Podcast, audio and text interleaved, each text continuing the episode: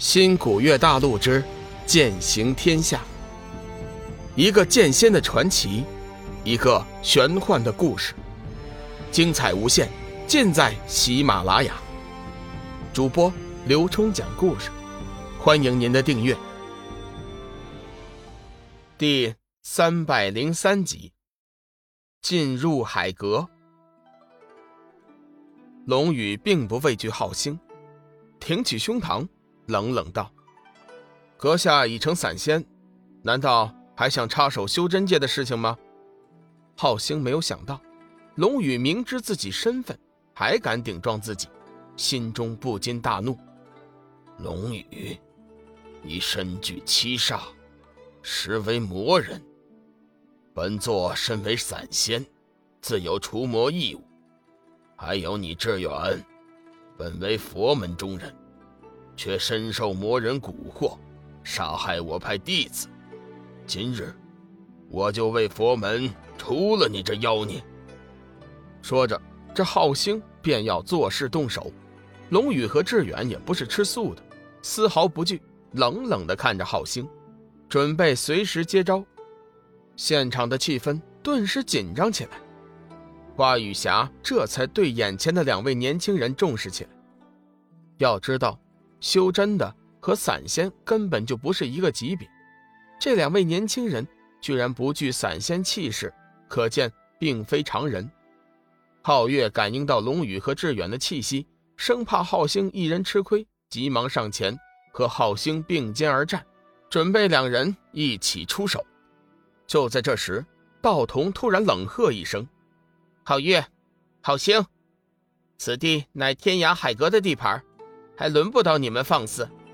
听到道童呵斥，浩星脸色大变，心中极为不满，但又不敢在道童身上发泄，只好把怒气往肚子里咽。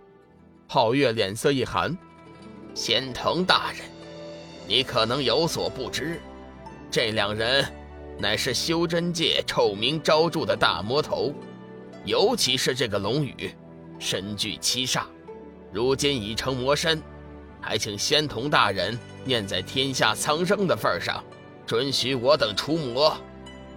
皓月猜想，这仙童久不出山，未必就知道修真界的事情，干脆给两人扣了一顶高帽子。加之龙宇此时身上魔气外露，正好应了他的话。如此一来，道童必然答应。可惜他忘记了一件事情，那就是道童先前对龙宇两人的称呼。果然，道童大喝一声：“放肆！这两人乃是我师的贵客，你竟敢口出狂言，污蔑他人！别以为我不出山门，就不知道修真界的情况。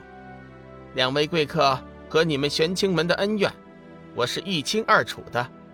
你身为散仙，居然还诬陷别人，但是这一点，你就没有资格参与考验。”此话一出。浩日三人顿时大骇，一直没说话的浩日急忙说道：“仙童大人息怒，仙童大人息怒啊！我二弟也是一时着急才说出了那话，希望仙童大人能看在我们玄清门历代散仙的份上，给他一个机会。从今以后，玄清门和龙宇致远的恩怨，我们保证也不再参与了。你看怎么样啊？”道童狠狠地看了一眼皓月。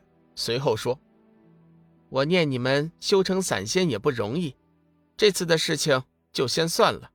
从现在起，你们必须记住，在这里是不允许闹事的。”皓月、皓星这才松了一口气，不过心中对龙宇和志远的恨意更加深了几分。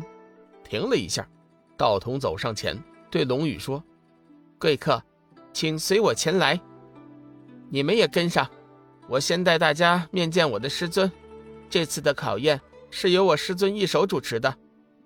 走了几步，道童又回过头来对众人嘱咐了一声，随后一行人便跟随着道童走进了闪烁着五彩霞光的山门。进入那山门之后，众人感觉其中传来一阵强大的吸引力，全身顿时被一股强大的压力所笼罩。道童急忙提醒。这是通往天涯海阁的空间传送门，大家赶紧以仙灵之气护体。重玄真人五人急忙以仙灵之气护住了全身，四周压力顿时减轻。远远看去，却像是五团青色的光球。龙宇和志远和众人却是不同。龙宇一身黑气环绕，眼中红光闪烁，活脱脱的一个魔身；志远则是头顶万字，脚踏金莲，宛如佛陀一般。道童看到两人的修为，暗暗心惊。这两人的修为，甚至在这五位散仙之上，怪不得连天涯海阁都会。两位贵客，你们不必如此麻烦，只需拿出你们的金龙令牌，就可以不受传送空间的压力侵扰。道童出声提醒。龙宇闻言，急忙从怀里拿出了伊莎大巫师给他的金龙令牌。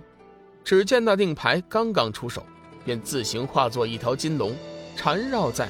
龙宇和志远的周身，将空间的巨大压力尽数的抵挡。